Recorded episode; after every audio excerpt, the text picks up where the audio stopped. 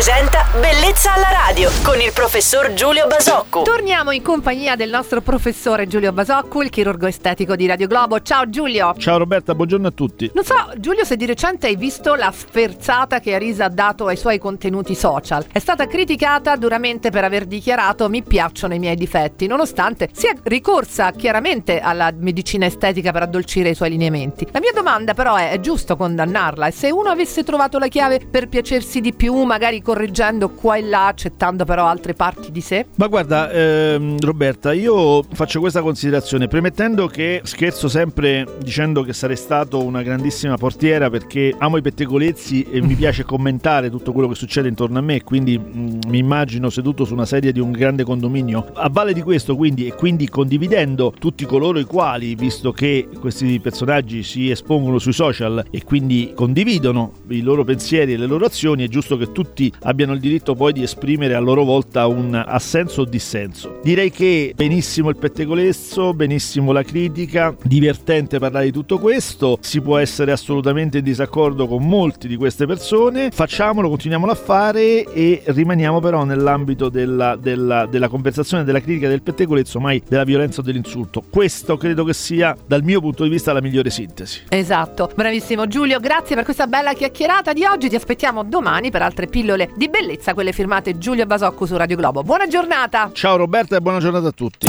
Bellezza alla radio.